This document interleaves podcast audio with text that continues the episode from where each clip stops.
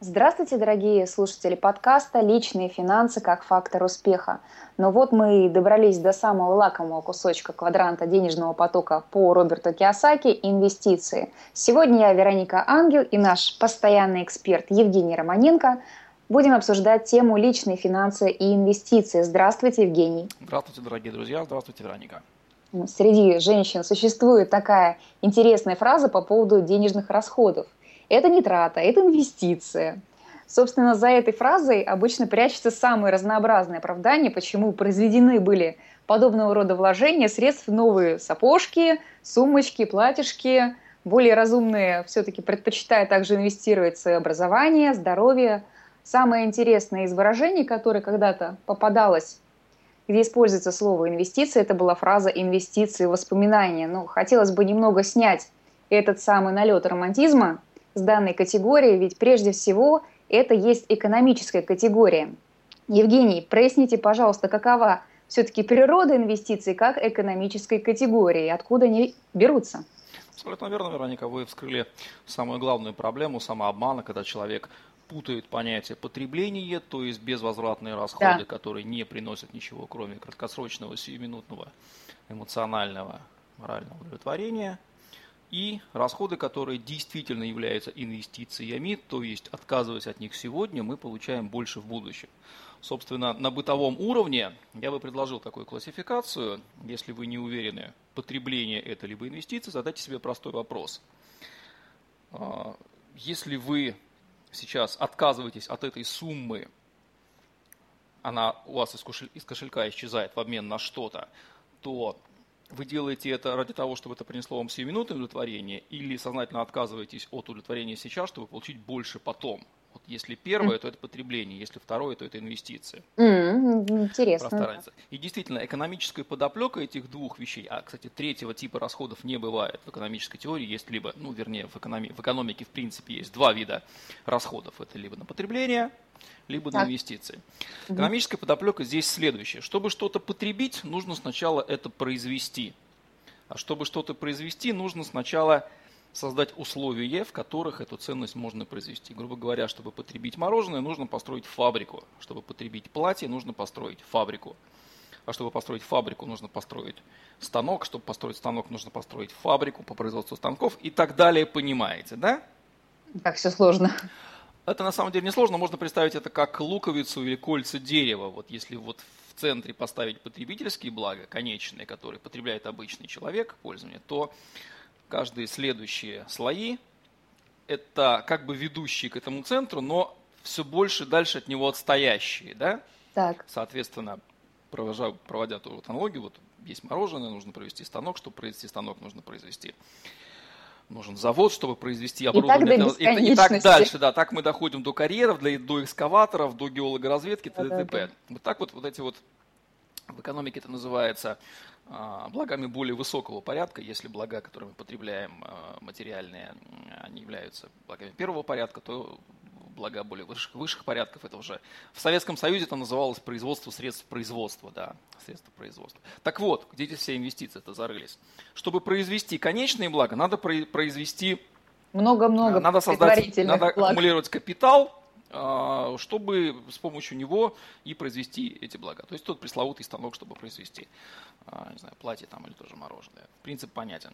Так вот, чтобы... А откуда возьмется этот станок, этот капитал станка? Его нужно предварительно сберечь. Его нужно сберечь, и тогда, сберегая, вкладывая в производство, вы, отказавшись, вернее так скажу, сначала вы сберегаете, тем самым вы отказываетесь от того, чтобы краткосрочно потребить это, э, эти деньги потратить на краткосрочное потребление. Но, вкладывая их в производство, вы делаете это ради чего? Да, чтобы произвести в будущем больше того товара, чтобы его больше стало больше. То есть не одно, а больше платьев, больше мороженых, больше всего на свете. Да. Угу. Поэтому суть инвестиций – это отказ от краткосрочного потребления сейчас во имя производства гораздо большего объема того же блага в будущем. Отсюда берется и банковский процент, Угу. Все на свете можно выводить, мы сейчас не будем этого делать, чтобы не перегружать мозги. Но смысл в этом. Поэтому либо вы проедаете сейчас, угу. либо вы отказываетесь от потребления во имя того, чтобы получить больше потом. Насколько больше и когда больше, это уже вопрос экономических параметров, но модель именно такая. Вот второй тип расходов называется инвестициями. Если не делать этот тип расходов, то мы возвращаемся в первобытное общинное общество, где вся рыба, выловленная сегодня острогами, тотчас же съедается. И на следующий день цикл повторяется. В этой системе невозможно накопление капитала абсолютно, да, невозможно выделение времени на строительство лодок, сетей, рыбоперерабатывающих заводов и т.д. и т.п. Мы все обречены. Поэтому раз, развитое общество, оно и отличается как раз от неразвитого общества тем, что в развитом обществе большая норма сбережения, угу. люди понимают, что необходимо инвестировать и делают это осознанно, поэтому они тупо больше производят и больше потребляют. Вот цикл замкнулся. Да, какие же бывают виды или типы инвестиций, как их классифицируют? Исходя из того, что конечная инвестиция, инвестиция в любом случае всегда вливается в какой-то бизнес, за любой инвестицией всегда стоит бизнес. И забегая вперед, выбирая инвестицию, нужно понимать, какой в действительности бизнес за ним стоит. Здесь нужно быть финансово грамотным и экономически грамотным. Ни в коем случае не верить на слово и проверять, что на самом деле а, за ней происходит. Так вот, исходя из производства, для производства нужен капитал. Нужен капитал. Капитал бывает двух типов. Его можно а, либо аккумулировать, так называемый акционерный капитал, да, когда собственники собираются, скидывают и запускают. А можно одолжить. А, поэтому есть два типа инвестиций, инвестиции двух типов. Долевые инвестиции и долговые инвестиции. Первое – это разного, разного рода вливание в акционерный капитал, то есть это все, что связано с акциями, где собственники сознательно его аккумулируют. И... А вторые инвестиции, где тот, кто сберег что-то, он может это одолжить тому, кому этот капитал нужен, за процент. А, в любом случае, капитал что так, что так, он вольется в бизнес и будет там крутиться, производить а, благо конечного пользования. Но условия, на которых он вольется, они будут либо долевые, мы будем с вами создали компанию, получать долю от прибыли, либо я вам эти деньги одолжил, вы на свой страх и риск мутите бизнес, да, а я жду свои проценты. Вот. В любом случае капитал этот взялся от наших с вами сбережений. Поэтому без сбережений инвестиций не бывает. Вы не можете быть инвестором, не сберегая, ну, на, на уровне вот начинающего человека. Дальше будем говорить о том, как можно это делать без э, сбережений, привлекая чужие. Но в любом случае за любой инвестицией фундаментально стоят чьи-то сбережения – если не сберегать, если только проедать, то общество обречено на отсутствие капитала для инвестиций, оно мгновенно откатывается к первобытному общину. Повторюсь, тем самым развитые страны отличаются от развивающих, что в развитых странах высокая норма сбережения. А у нас в России норма сбережения очень низкая, поэтому и капитала у нас да, нет. Да, поэтому да. у нас и ставки в банках высокие. То есть на самом деле проблемы фундаментально экономические, они понятны. Но они просто скрываются от населения, и на самом деле население не понимает, почему мы так Mm-hmm. у нас так, такая вот беда с производством. Потому что капитала нет, не сберегают у нас его никто, не желает никто сберегать. Капитал у нас еще и утекает, и все на свете. То есть огромная масса вещей накапливается, и в итоге мы не имеем того капитала для инвестиций. И инвесторов мы не имеем, и пытаемся потреблять. То есть, все доходы, которые есть, получили от экспорта энергоносителей. Есть, вот получается, взаимосвязь между состоянием личных финансов и банковским процентом, Безусловно, да, между любыми экономиками. В экономике, во-первых, все взаимосвязано. Вот даже то, что мы сейчас с вами разговариваем, да, мы, во-первых, потребили немалое количество вещей, чтобы этот подкаст записывать. Да, естественно, это все сказалось на... Э, мы являемся микроскопическими экономическими агентами, и миллионы людей взаимодействуя, и капиталы взаимодействуя. Все, все безусловно, взаимосвязано. Конечно, как иначе. Да, хорошо, интересно. А какое все-таки отношение обычный человек реально имеет э, к инвестициям, потому что кажется, что инвестиция это такой какой-то заоблачный э, фрагмент, который можно достичь исключительно уже поднявшись в своем социально-экономическом статусе. Нет, это абсолютно кажется. Смотрите, каждый человек может как минимум проесть те деньги, которые заработал, либо ну, сберечь, отложить их, да? Это, это так доступно любому человеку, более того, так и происходит. Так вот, если он что-то в этой жизни сберегает угу. и не просто кладет под подушку, потому что это просто отложенное потребление накопления резервного фонда, инвестициями здесь назвать нельзя, а вкладывает в какой-то инвестиционный инструмент, допустим, из числа доступных непрофессиональному инвестору, типа банковского депозита там или какого-нибудь паевого фонда, он уже на этом уровне действительно становится инвестором, потому что его деньги mm-hmm. уже вливаются в капитал какого-то бизнеса, о котором он может даже не подозревать, потому что между ними и реальным инвестицией, конечным получателем стоит инвестиционный посредник в лице э, банка или инвестиционного фонда, да, но не суть важно, важно, что деньги все равно вливаются, и вот таким образом человек становится инвестором. Поэтому чем больше нация сберегает, чем больше мы с вами на личном уровне сберегаем, mm-hmm. тем больше инвестиций в стране, в обществе, тем больше мы в итоге всем тем всем лучше. Вот можете свою норму сбережения сейчас, я не знаю, какая он у вас, э, есть у вас сбережения? Честно скажите. Честно? Честно. Я работаю над этим вопросом. Понятно, да. Ну вот, да, вы на пути к, э, к этому сбережению. Да, У меня я... ситуация более понятная. Сбережением занимаюсь всю свою сознательную жизнь. Это всегда было впитано у меня, в общем-то, внутри, и я никогда не позволял себе спускаться до нулевого уровня сбережений. Э, поэтому где-то я вот ближе на бытовом уровне э, в этом плане отношусь. И вот так вот каждый человек, каждый человек. Опять же, сберегать может не только физический человек, но и компания. Ну, смысл вы понимаете, да, все доходы можно так вот разделять. Хорошо, допустим, человек приблизился к этому порогу, когда он уже готов стать инвестором, так или иначе. И ну, либо, либо накопил там миллион да, рублей да. денег э, и думает, вот что с ними делать. Они лежат да, у него да, как бумажек, же да. Как же мы... Инвестиции, да. Инвестиции, да. А, какие-нибудь рекомендации дадите нашим а, слушателям? Безусловно, да. Первое, что этому человеку нужно помнить, что на его деньги всегда уже разинули рот очень хитрые, очень ушлый класс игроков на рынке, которые называются финансовыми посредниками. Так. Их обнаружить крайне просто. Они просто бомбардируют информационное пространство различными предложениями о выгодных возможностях вложений, так. рассчитывая на неграмотную, экономически и финансово неграмотную аудиторию и привлекая возможностями быстро и много заработать. Мошенники. Вот. Я говорю сейчас не только о мошенниках, я говорю о классе так называемых финансовых посредников, среди которых есть абсолютно, ну, скажем так, достаточно белые и пушистые и хорошие финансовые посредники, чистоплотные, добросовестные. Они банки, есть. банки к ним отнести нельзя, хочу сразу сказать. А. Банки находятся в середине. Это по определению мошенническая структура, по смыслу, по смыслу, да, любой коммерческий банк в любой стране. Прелесть. Да самыми чистоплотными финансовыми посредниками, ну, сложно, не буду сейчас рекламировать конкретный институт финансовый, да, но банки таковыми точно не, банковские депозиты ими не являются, это факт. Потом, если захотите, объясню почему. А, вот. Э, до откровенных мошенников э, финансовых пирамид в 90-е или собирателей займов под дикие проценты 50 в месяц, как это было распространено, и даже сейчас периодически по да, этому ящике попадаются листовки, то есть не, не умерли еще. А почему они не умерли? Потому что, во-первых, ну, не умерли финансово неграмотные люди, коих у нас, наверное, в стране процентов 95.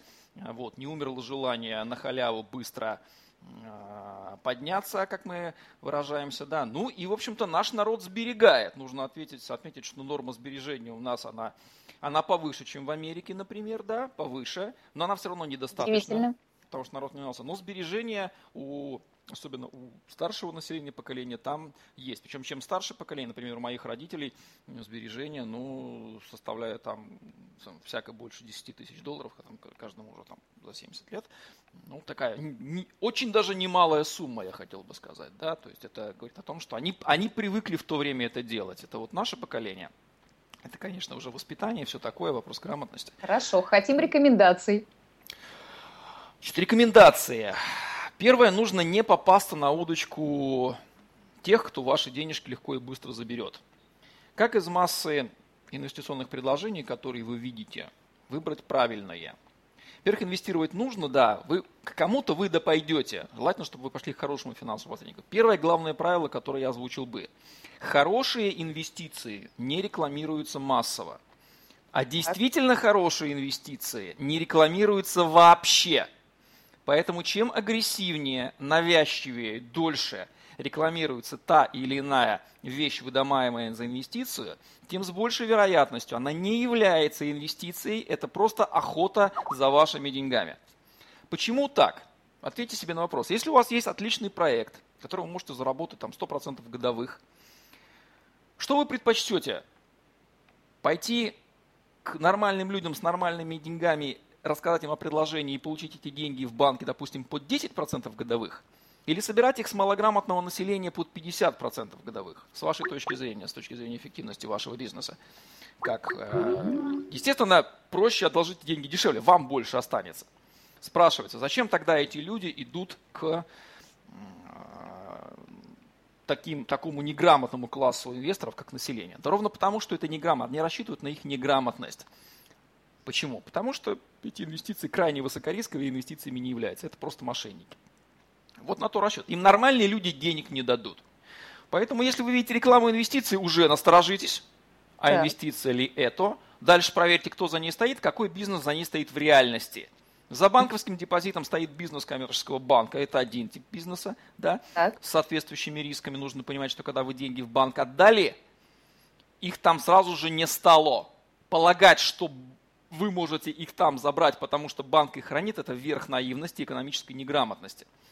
То, что в договоре есть условия до досрочного изъятия депозита до востребования, означает ли лишь то, что вы вводитесь в заблуждение тем, что банк вам под это дело подписывает. На самом деле физически этих денег там нету.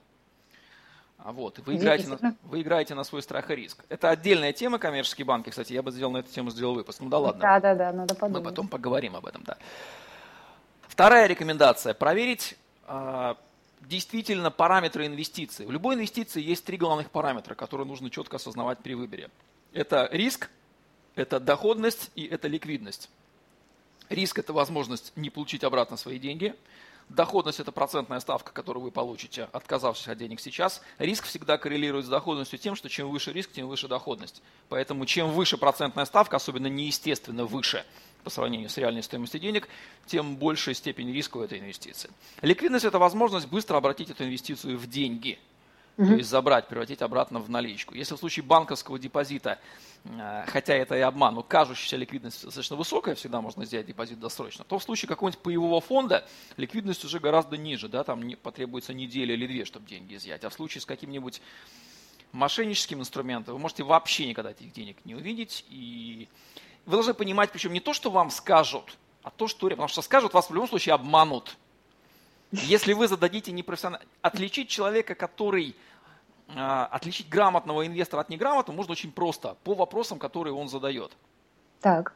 Поэтому можно с 90% вероятностью, с 99% вероятностью, даже со 100% вероятностью отнести любые инвестиции, которые, где деньги собираются с населения, ну, кроме банковских депозитов, хотя их, в общем-то, тоже можно. Их можно отвести к условно мошенническим, либо откровенно мошенническим населением, а, инвестициям. А вот те инвестиции, которые не рекламируются и известны узкому кругу, вот там уже начинаются хорошие инвестиции. Но большинству населения они недоступны. Поэтому главная рекомендация, которую давал Киосаки, если вы вступили на путь инвестора, то не будьте средним инвестором, который довольствуется массой рафинированных инвестиционных инструментов, рекламирующихся и предлагающихся к вам финансовыми посредниками. Потому что эти инвестиции гарантированно приносят доход финансовым посредникам, то есть банк гарантированно зарабатывает на вашем депозите. Управляющая компания паевого фонда гарантированно зарабатывает на ваших паях, вне зависимости от того, куда пойдет рынок. А вот вы этот риск несете, и вы можете его не понимать. Так вот, главная рекомендация, которую дал любому начинающему инвестору Роберт Киосаки, если вы уже вступили на путь инвестирования, то постарайтесь не оставаться в категории средних инвесторов, а будьте высшим инвестором, учитесь разбираться, какой в реальности бизнес стоит за инвестициями, и будьте внутри этого бизнеса, будьте инсайдером. Тогда вам станут доступны самые лучшие, самые надежные – самые доходные и наименее рисковые инвестиции. Но при этом это путь фактически расширения вашей финансовой и экономической грамотности. Он может занять всю жизнь. Но это путь интересный, могу сказать сразу. Спасибо, хорошие рекомендации, Евгений, вы нам дали. А, скажите, пожалуйста, а можно ли перескочить э, в квадрант инвестиций, минуя квадрант бизнеса? Здесь я приведу фразу Уоррена Баффета, известного американского миллиардера-инвестора, который за много десятилетий достаточно консервативным инвестированием и всякой там игры на акциях сколотил свое состояние. Он говорил так, я хороший инвестор, потому что я бизнесмен, так. и я хороший бизнесмен, потому что я инвестор. Правая сторона квадранта BI – это на самом деле одни, две стороны одной медали, поскольку за любой инвестицией всегда стоит бизнес – так. то чтобы хорошо инвестировать, нужно разбираться, как эти деньги, что с ними в реальности происходит в этом бизнесе и вкладывать, инвестировать в тот бизнес, который реально эти деньги прокручивает, воспроизводит, и они там не теряются, не исчезают. То есть он реально работает. Поэтому перескочить, минуя квадрант бизнеса, можно, но это будет иллюзия перескакивания. Вам будет казаться, что вы инвестор, вы пойдете в банк или в паевой фонд, вам будет казаться, что вот, мол, вот я не стал бизнесменом, да, но тем не менее я инвестирую. На самом деле, де-факто, вы будете инвестировать, но будете инвестировать в бизнес финансового посредника или не контролируя инвестицию. То есть тем самым вы, вам не удастся избежать погружения в квадрант Б, но вы будете как страус. Вы засунете голову в песок, вам будет казаться, что вы не видите рисков. Вы просто не будете этой инвестицией управлять. Попытка минуть квадрант Б придет к тому, что вы останетесь, вы пойдете по ложному пути и останетесь средним инвестором. И будете иметь дело с финансовыми посредниками. И не будете контролировать инвестиции. Правильный же путь в квадрант И заключается в прохождение через бизнес, по крайней мере, в понимании, как реальности работает бизнес, в который вы инвестируете. Во-первых, сберегайте а не только потребляйте. Во-вторых, инвестируйте ваши сбережения. В-третьих, избегайте по возможности финансовых посредников. В-четвертых, разбирайтесь, какой бизнес реально стоит за вашей инвестицией, где действительно что происходит с вашими деньгами. Не позволяйте себя обманывать. А для этого повышайте вашу финансовую грамотность и экономическую грамотность, которые идут бок о боку. И будет вам счастье. Вы неизбежно встанете на путь инвестора, перестанете быть средним и станете высшим инвестором. Конечно, не все это сделают делают, один из ста, но если вы пойдете по этому пути целенаправленно, то у вас не будет выбора дойти до успеха. Спасибо большое, Евгений. Дорогие друзья, оставайтесь с нами, подписывайтесь на наш канал, и ваши личные финансы обязательно скажут вам большое спасибо. До скорых новых встреч. До свидания, друзья, до новых встреч.